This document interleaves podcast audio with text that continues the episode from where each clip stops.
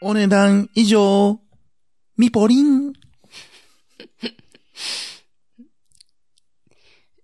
えー、 ちょっと待って。何はい。何お値段以上、ミポリンじゃないですか。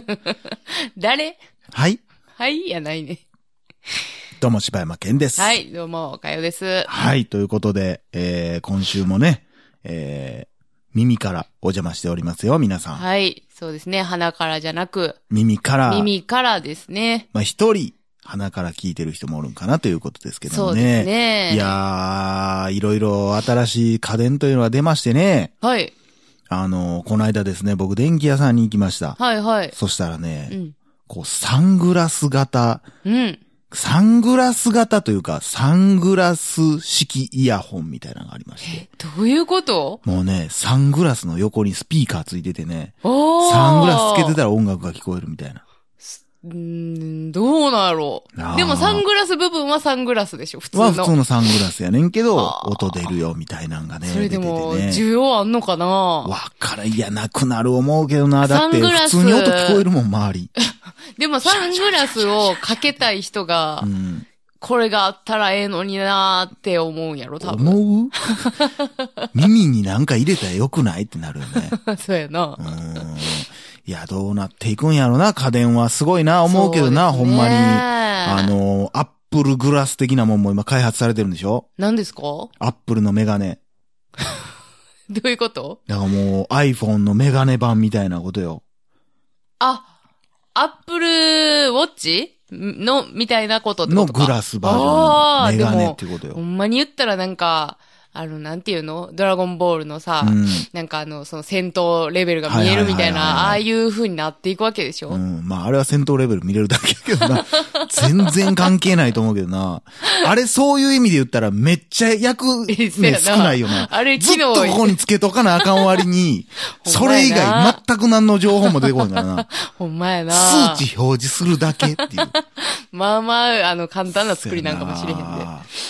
すぐ壊れるしな、あれ。そうやな。うん。数値超えたら爆発するってどういう仕組みやねん、あれ。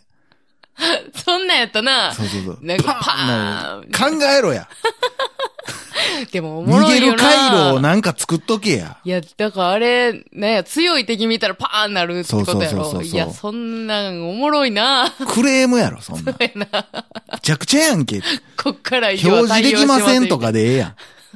爆発すんね爆ん発するって。 いや、むち ゃめくっちゃちゃ怖危いやん。ないや絶対見るからに強そうな敵出てきたら怖いでん。な。なあ、あかんあかん、爆発爆発する。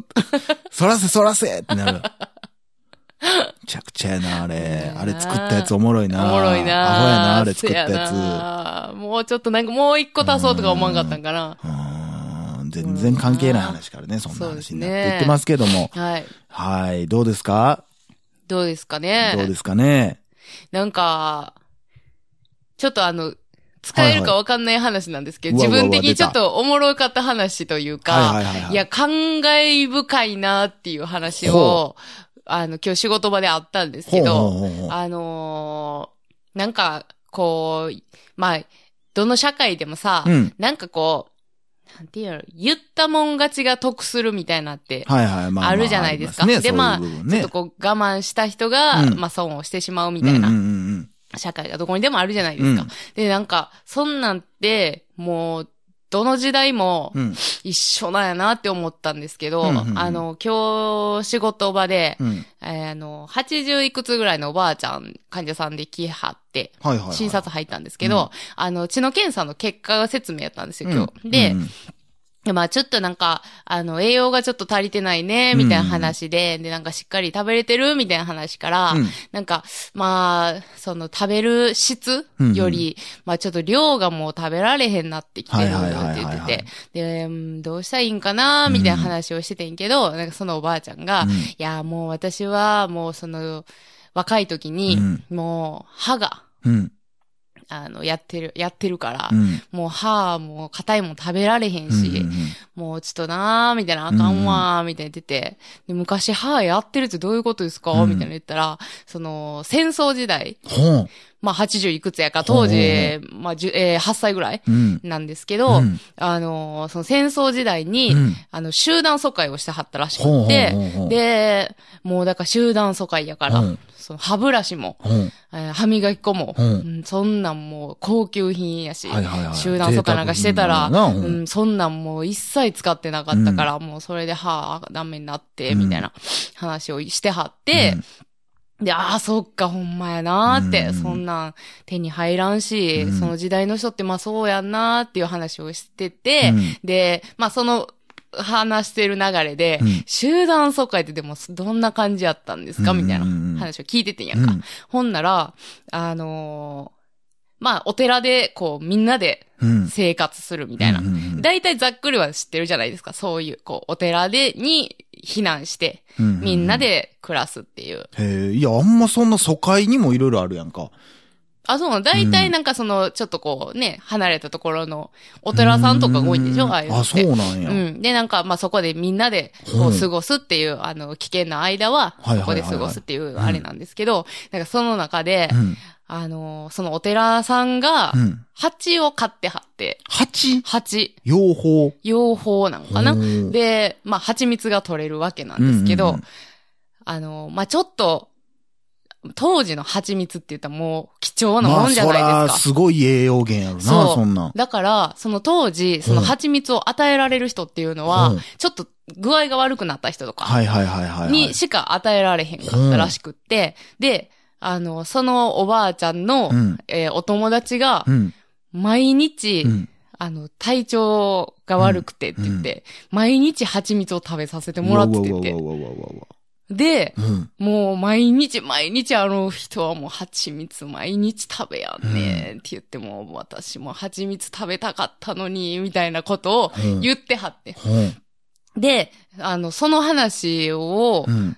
その、なんて言うやろ、蜂蜜を毎日食べてた。うんでもその人がうん体調悪いとは私は思ってなかったな、みたいなこと言ってて。はいはいはいはい。、で、あの、その、まあ、戦争が終わっうて、ん後日、その友達もまだ、あの、関係が、うそんうんうんのお友達としてあるらしいんですけど、うんその戦争終わってしばらく経ってから、うん実はう、んあの時、全然体調も何も悪くなかったけうわうど、わうわうわ体調悪いって言ったうんら、蜂ま蜜あ、くれるもらえるから、うんあの、言っててんっていうのは、もう戦争終わってから知ったんやって。はいはいはいはい。っていう話を聞いてさ、いやーなんか、まあ、すごい世の中で生きてきはって、その一個蜂蜜をもらうっていうことに必死になる気持ちもすごくわかるけど、なんかでも今のこう社会でも通ずることもあるし、なんか面白いなーっていうのと、なんかその戦争が終わってからうん。言える中っていうのもすごいなと思わへんまあ、戦争が終わってというか、それに関してはもうただ子供の時の、うそうんいうことがあって、大人になって、実はあの時っていう話。なんかそ、れがこう、笑い話としてう、ん。言えて、ちょっと冗談っぽく言えて、今でもまだこう、仲良くお友達でおるっていううんのってすごいなっていう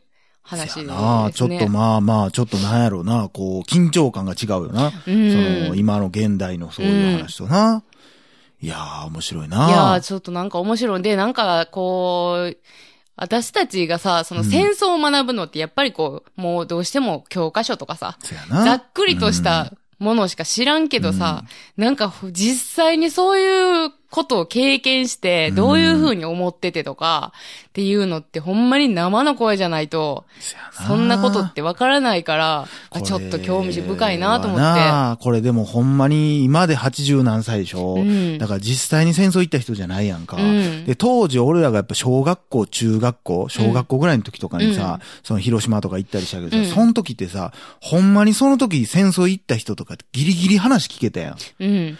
だからあれは貴重やったな、思うそうよやな、ほんまに。ほんまそうやな。生でやっぱそれこそまあうちのじいちゃんとかもそうやろうけど、んやっぱ聞いときたかったなって思うとこあるもんな。うそうやね。それほんまに思って、うんなんかこう、実際自分のおばあちゃん、おじいちゃんおばあちゃんって一番身近やから、一番この身近な人がどういう風に経験してきはったかっていうのは、うんやっぱりちょっと聞いといたら面白いんちゃうかなっせやてな思うしね。それはもうほんまになんていうのな、こう家族とか親戚やからこそこう聞ける話でもあるし。うんいやー、本当に。いや、やっぱその辺はな、ちょっと聞きたいなって思うと聞きたこいあるけど、でちしょょっと聞きにくいとこでもあったりしてあ、な。ほんま、うん。